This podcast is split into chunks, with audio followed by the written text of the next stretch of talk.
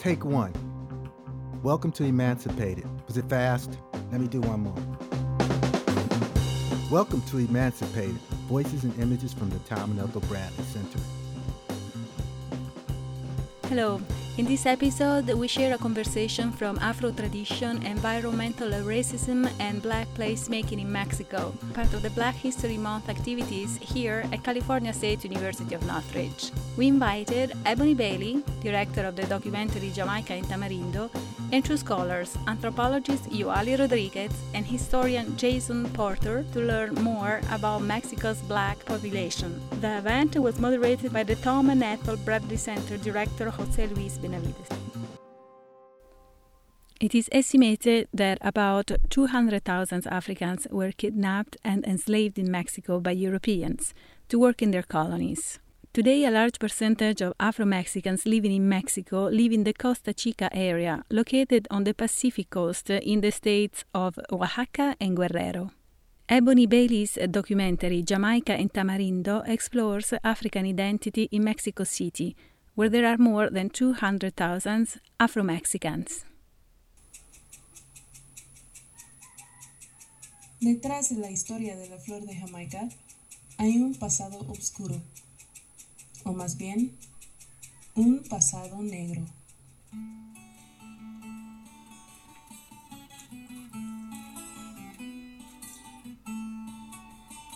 Estamos en un país donde nos enseñan que no hay negros. La Jamaica y el tamarindo me traen recuerdos súper bonitos porque pues desde que era pequeña mi vida ha estado dividida entre la Ciudad de México y la Costa Chica de Guerrero. Yo siempre me he sentido mucho más cómoda estando en la costa. Estando en la ciudad, siempre he sentido que, que pues sí, que definitivamente no encajo justo con, con, con lo que es ser una mujer mexicana,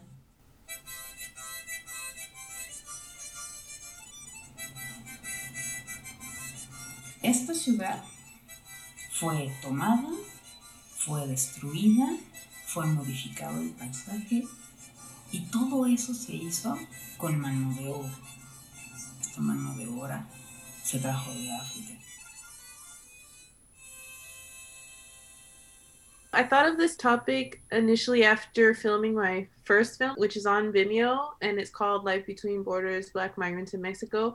And it focuses on um, Haitian migrants in Tijuana and also Africans who settled in Mexico City and their children. Um, and one of the children that was in that film is Seina, who's also in this film, and she's the cook.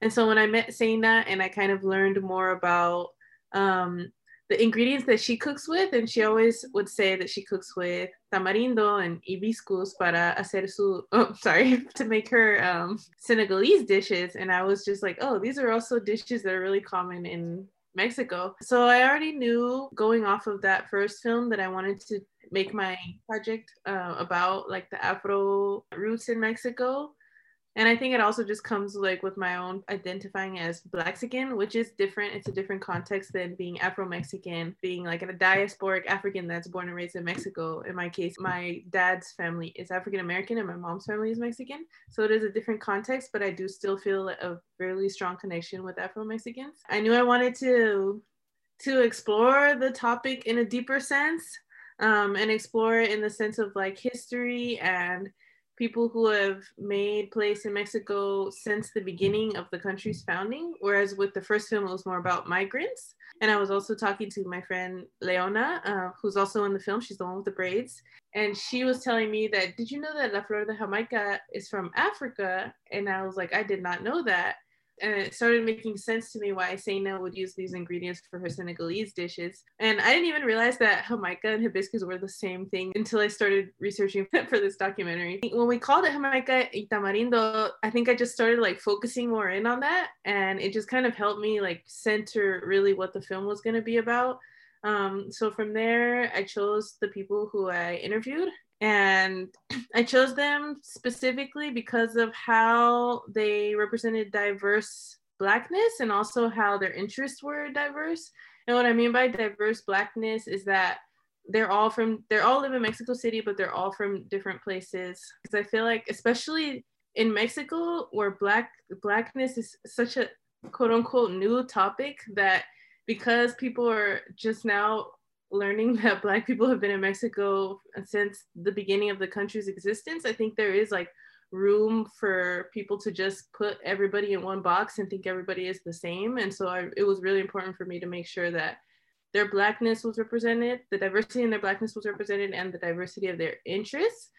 How has the movie been received in Mexico as compared to the US? It's different in the sense that in the US, it's usually screened with like niche audiences, like people who are studying either Mexican American Chican Chicanx or uh, or like Afro studies, or it's just like in kind of cultural centers that are like geared towards these audiences, like POC, BIPOC audiences.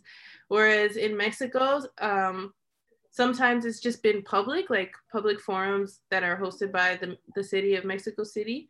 How would you describe Costa Chica for somebody who hasn't been there? I've been there three times.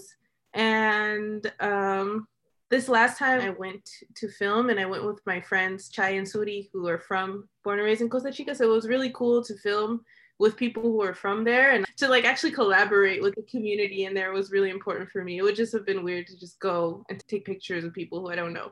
But I think I would describe it when the first time I went, I remember thinking that it was very beautiful, like scenic, very, very beautiful. I felt like at home um, because there was just so much blackness. A lot of people either, thought I was from there or they knew I wasn't because I guess I do still phenotypically look slightly different than um, most people who are in La Costa Chica. Uh, I would also say that my first impression was that it was very remote.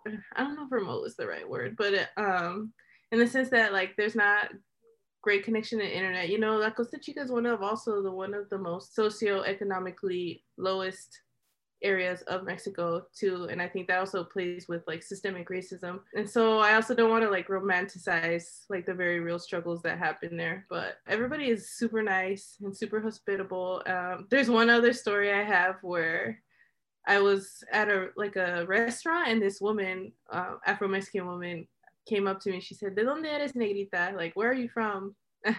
and I said, "Oh, soy de California." And she's like, ¿a poco hay negros en Estados Unidos? Like she said, oh, there's black people in the US? and then I told her like, that's funny because people think there are no black people in Mexico. And then we just laughed. but, but it was funny that that was just like a funny story of like, wow, I didn't even think that people wouldn't even associate black people with the US. But yeah. I, I asked you that question because obviously we're in California, we're in Los Angeles, and Los Angeles region is receptor of uh, people that migrated from Costa Chica, right? So we have people from Costa Chica here in Pasadena, Santa Ana, Oxnard, and other places of, of the Los Angeles uh, area. When we started doing these, wanted to invite uh, Ebony to present her uh, film, we realized, and I wanted to have somebody who had a, a more robust uh, knowledge about what's going on in Mexico, right, with Afro-Mexican populations. Uh, and I discovered two wonderful uh, young scholars. Uh, Jason uh, Porter, um, he's a PhD candidate in history at Northwestern University. And obviously he's studying uh, in the intersection of agrochemicals, ecology, food, energy, and power, and environmental justice in Mexico and in, Latin, in the United States as well. Uh, he's doing research in Mexico. Obviously, he's uh, finishing his dissertation, and he's also uh, part of the Noria Mexico and Central America group. And he's uh, in the editorial committee uh, as a member for the NACLA, which is a really uh, a very important publication on Latin American affairs, right? And then Yoali Rodriguez, she's a PhD candidate in uh, Latin American studies at the University of Texas in Austin. She's an anthropologist, right? And she's actually uh, doing field work in the in the area. She's looking at the uh, at gender, environment, racism, mestizaje, and state politics, right? And, uh, and violence in Mexico. Welcome you both. You are listening to Emancipated Voices and Images from the Tom and Ethel Bradley Center. Jason, you go first. Yeah, so I'm going to give a little background, uh, just to give a little roadmap. I'll start a little in the colonial period, and I'll talk a little bit about arrieros and the importance of Afro descendant um, muleteers. Um, like Vicente Guerrero and Juan Alvarez, who both became presidents of Mexico and were incredible independence leaders. I'll talk a little bit about arrieros. I'll talk a little bit about the geographic uh, othering of Blackness in Mexico as something that takes place in Guerrero. I'm from Philadelphia, so a lot of people associate Philadelphia with a place where bad things happen. I think there's a similar association like Guerrero, with Guerrero, like, you know, La Costa Chica, Acapulco, Tierra Caliente, La Montaña, it doesn't really matter. The whole state is really dangerous. Um, and it's also a state full of beauty, so much beauty. When I started studying Guerrero, first time I went there was 2013. My mother was like, you can't study it. And I was like, bet let me bring my grandparents down there. I took my grandfather fishing in Zihuatanejo. And after that, she never gave me a problem. So um, maybe in questions, I'll, I'd love to talk a little bit more about um, the environment in particular. Very dry, shrub-like um, environment actually reminds me of, you know, where I went to um, elementary school and middle school in Tucson, Arizona, um, in terms of it being a very, um, uh, not not like big. It's not a jungle. It's not Chiapas. It's not La, Lacandon. You know, it's uh, it's a little bit higher than like the Yucatan. But okay, quick on the background. So environmental racism was really important in the the the explanation of why people of African descent were brought to um, Nueva España in the very beginning, right? Essentially, the notion that the people of the Western Africa is being disease resistant and wouldn't die in the same droves as the, the you know the terrible amounts of you know people who indigenous uh, communities that died because of smallpox and other diseases brought by Europeans, right? Europeans weren't happy with that incredible amount of death. They didn't necessarily try to prevent it either, but they lost their labor pool. They lost a massive amount of labor pool, especially in coastal regions like Veracruz, um, Sinaloa, which also had a very big Afro-descendant population in the colonial period, but also Guerrero and, and, and Oaxaca. Also, Campeche had a slave had a slave port, um, and then also there were a lot of um, Afro-descendants in the in in what now is Quintana Roo because of Belize. But because of these concentrations and the idea that Black folks or people of African descent could be in these hot climates in the coast. They could withstand these diseases. They could be, like Ebony said, in these remote areas, very far from the cities, very far from anything. You know, one time I was in Costa Chica, I actually woke up, there was a rattlesnake in my room. And had the the abuela in my, you know, it, it killed it for me, and I got bitten, where would I have gone? I was 300 miles away from a hospital right? So that just gives you an example of how dangerous it is. Just any everyday life in Costa Chica. You know, it's a place filled with cascabels or, you know, um, or rattlesnakes, right? A mere bite would be so much more devastating if you're in Ometepec than if you're in Santa Cruz or if you're in, you know, in Acapulco, even closer to the hotels, right? So that idea of being remote, being hot, being, you know, places where diseases until to this day, you know, you have Costa Chica, it's filled with dengue, it's filled with issues of malaria, it's filled with issues of water contamination, which Yoali is going to get into later, and COVID, right? Um, so issues of environmental racism continue to compound the life and a livelihood of people of African descent, people of Afro-Indigenous descent, and mestizos in the Costa Chica, right? Um, the diversity abounds. One thing that's really important during the early independence movement when you know when Jose Maria Morelos was you know who was an arriero who arguably of Afro descent from Michoacan. Michoacan had a lot of black arrieros in La Tierra Caliente. Um, when he came down to the Costa Chica in 1810 and 1811, it was mulatto sharecroppers. Peter Guardino writes about this. There were mulatto sharecroppers who were like, "Yeah, we don't like the Spanish. Let's go." Right. But then there were also militiamen who were of African descent in parts of the Costa Chica as well, who were like, we kind of want to vibe with the Spanish. So just to, you know, I think that's, you know, back to Ebony's point, there isn't one idea of blackness. There wasn't just one association with what did blackness or Afro-descendancy or representation mean to the Mexican independence. But you know, one thing that is very clear, that from 1815 to 1820, when the independence movement of Mexico largely stopped, where was it fought? In the coast of Guerrero. By whom? Afro and Afro indigenous people under the leadership of Vicente Guerrero. And oh my goodness, there's an there's a famous um, woman who, who had five sons, but she was also a, a beast on the battlefield, also from Tixtla, for like uh, Vicente Guerrero. Her last name was Catalan. I can't remember her first name. But anyways, there was also also women, indigenous women leading this movement too. But I just want to highlight how important those five years were.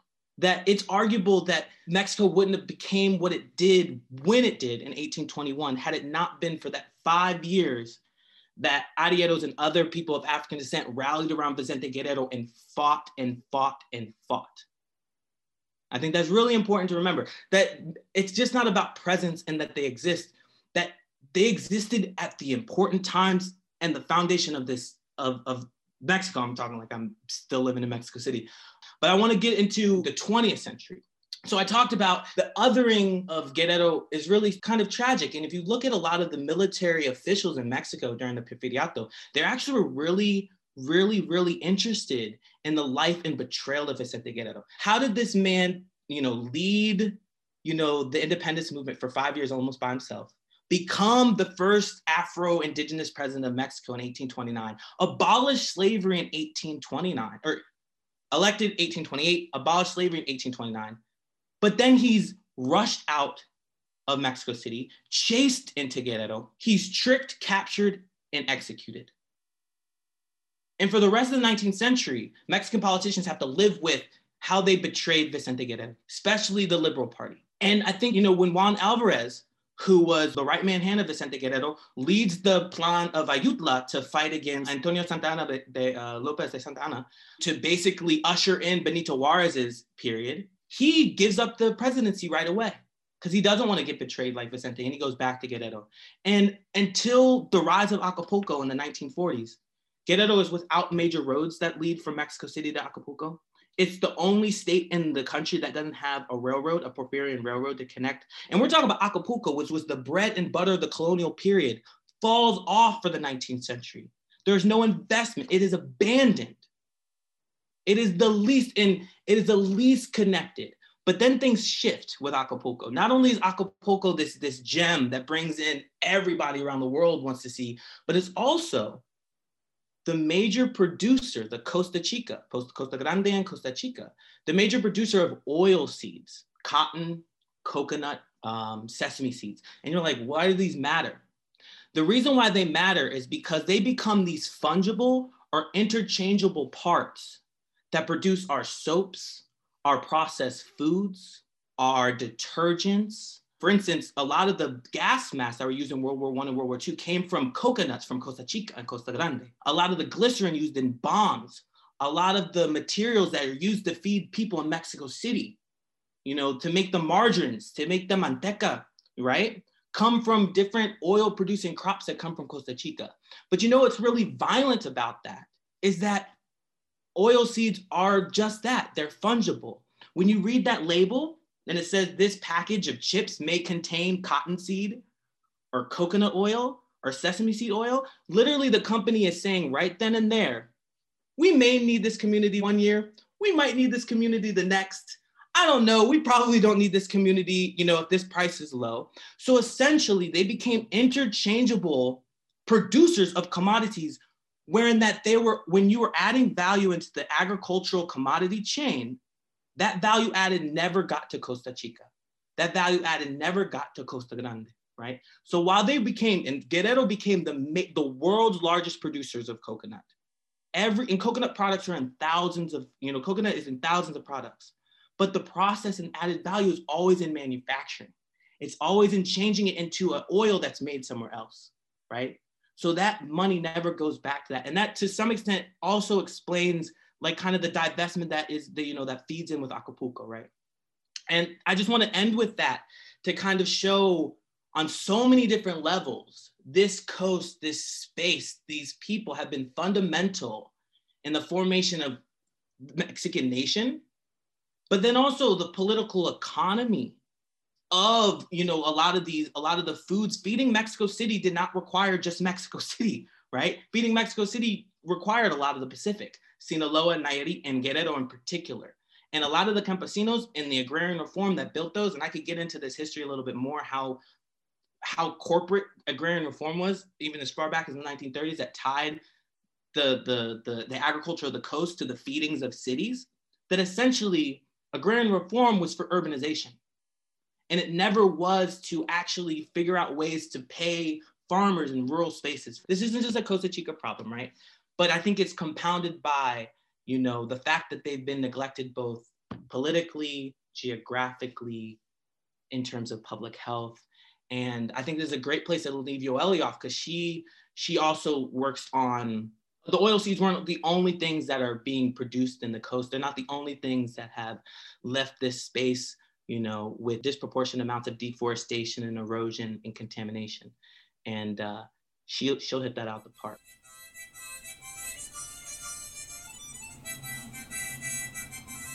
Thanks, Jason. It's wonderful. Thanks for your presentation. Yoali, would you mind uh, presenting yours? We will have a discussion after that. My presentation for today is titled Environmental Racism in a Mestizo Geography. First of all, um, what is environmental racism? It's a concept that uh, surged in the 70s and the 80s in the context of US in the environmental justice movement. Uh, basically, it means how people of color are disproportionately affected by environmental injustices. In this case, in the context of Mexico, how Black and Indigenous people are disproportionately affected by environmental policies and practices in Mexico. First, I wanted to share uh, how it started everything and how I came there. I, I, arrived there in September of 2017 to the Chacahua Lagoons in the Costa Chica area that Ebony and Jason have described before, but it, it's in the state of Oaxaca. So basically, Cristina is a fisherwoman, a black fisherwoman. She was in the middle of the lagoons and she felt an unusual movement of water. She was surprised and scared, and how she describes this scene is the water started to look like it was boiling, a lot of bubbles, as if something was being born from below. The water got very hot. It started to smell like sulfur. What Cristina discovered later after this scene is that uh, the unusual movement in the water, it was because of an earthquake, a 7.1 scale Richter earthquake that had a lot of damages on communities in Oaxaca, but even in Mexico City, in Puebla, in Morelos, there were so many communities affected by it but the curious and also at the same time not so curious part of it is that these uh, other consequence to the environment in the Chacahua lagoons, it didn't appear in any newspaper. No one knew about these consequences. And this is part of how it is environmental racism in the sense that some consequences are racialized and they don't matter for the news or for the government. And that's why they're also invisibilized. One day after the earthquake, thousands of fish were found floating there. I asked the people, what is the consequence of this? And from their deep knowledge of the environment and what was happening, they say basically that there were toxic gases on the subsoil of the lagoons. And with the movement of the water, these gases came into the surface, killing the fish.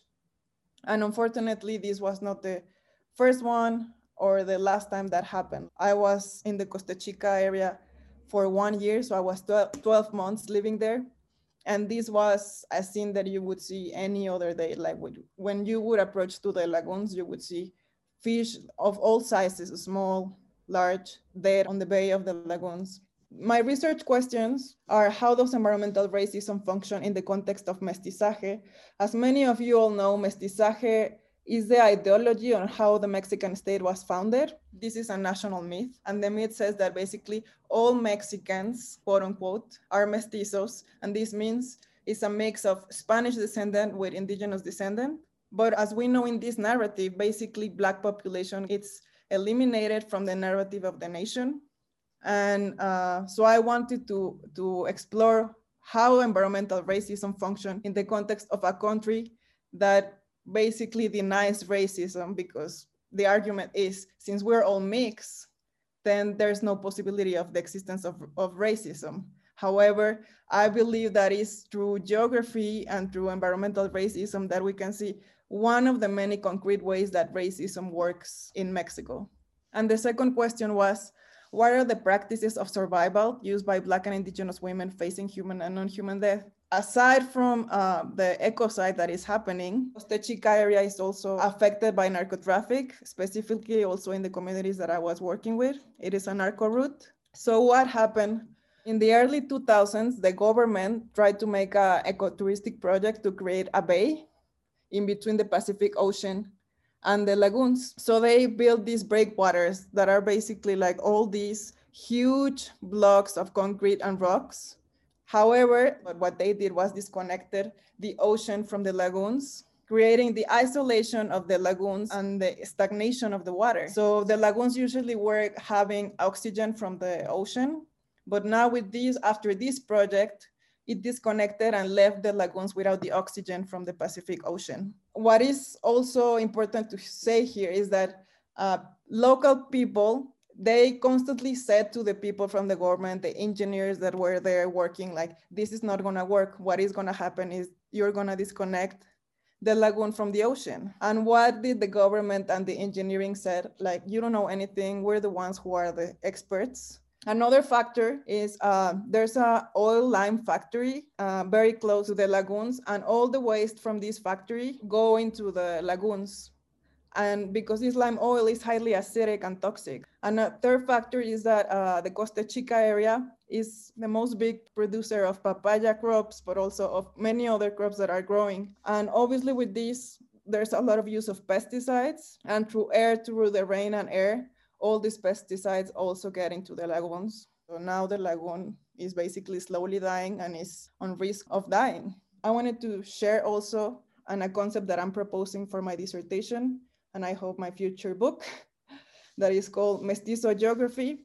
And I define Mestizo Geography as a material tool of the mestizaje ideology to dispossess and eliminate Black indigenous territories and their inhabitants. Basically, Mexican state saying all that is in the Mexican uh, territory is federal uh, ownership. All this territory is also mestizo identity. So they impose an identity, but they also impose ownership over the lands, ancestral lands of indigenous people, of Black populations. And basically, mestizo geography could be understood as a tool of the mestizaje nationalism. And so with my dissertation, I wanna explain how through this mestizaje ideology that is deeply anti-Black and anti-Indigenous, we can see it not only in abstract ways as ideology, but we can see it in concrete ways through the ecocide and elimination of Black and Indigenous geographies. And as Ebony also was saying, for me was important not only to go there and impose my project. So I did my, my ethnography on, on based on the principles of activist research. So when I arrived to the community, I also asked like, how can my dissertation can be used for something, know? And people from the community were like, okay, we need that you denounce what is happening with the lagoons and that you make a documentation of what is happening. So in this sense, this has been a dialogue and a collaboration with the people and women in the community until today and it's also based on principles of feminist ethnography. And what does this mean is basically that through my work, I'm also denouncing the structures of power that are happening in the region. I did 14 months of fieldwork in the region that I live there, 66 in-depth interviews, oral history, participant observation, uh, but I also did community mapping with women to understand how they're relating to their territory. And I also did multi-sectorial ethnography in the coast of Oaxaca, Oaxaca City, and Mexico City. And what have people been doing against this ecocide? Of course, people have been mobilizing in multiple ways. Some men from the community that have been doing protests in front of the government office in Oaxaca and Mexico City. Uh, there have been also, with the collaboration of national human rights organizations, reports of how this ecocide are is violating multiple human rights. And in 2018, the case was actually taken to the Inter-American Commission of Human Rights as a case of environmental racism. But until today, again, the Mexican state has not done anything about it. Usually, this is how we think of activism, right? Like protest, human rights reports. But in my dissertation, I also wanted to explore a broader definition of activism. How can we think of politics in the everyday life, specifically performed by women? So in this sense, I engage also with the feminist, economist, Marxist Silvia Federici and her work of everyday work of reproduction of lives through domestic labor. This is how domestic work and domestic labor actually is reproducing life by solving the practical needs that we need to survive every day. In the case of the community, women, for example, are doing tortillas, fishing, cooking, cleaning the house, because they're facing this ecocide and the primary source of living that is the lagoons, either for consumption of the fish or for fishing and then selling the fish. Basically, they have food scarcity and they have to start like thinking of other ways to keep living. So I found that they were also doing mutual aid initiatives. For example, in between women, they take care of each other children when some of the women have to go out of the community to work or if they're fishing. They also exchange food when there's lack of food and they cook together. So there's actually like constant community work. Uh, for example, women each month until today, they're cleaning the lagoon. They say so the lagoon can have one access of oxygen, a point of oxygen. And they're also studying and reproducing mussels because they were also affected by it. And another project that they have is to start reforesting the lagoons with the mangroves because the mangroves are also dying. So they're trying like to reforestate it. And well, that would be all. And thank you again.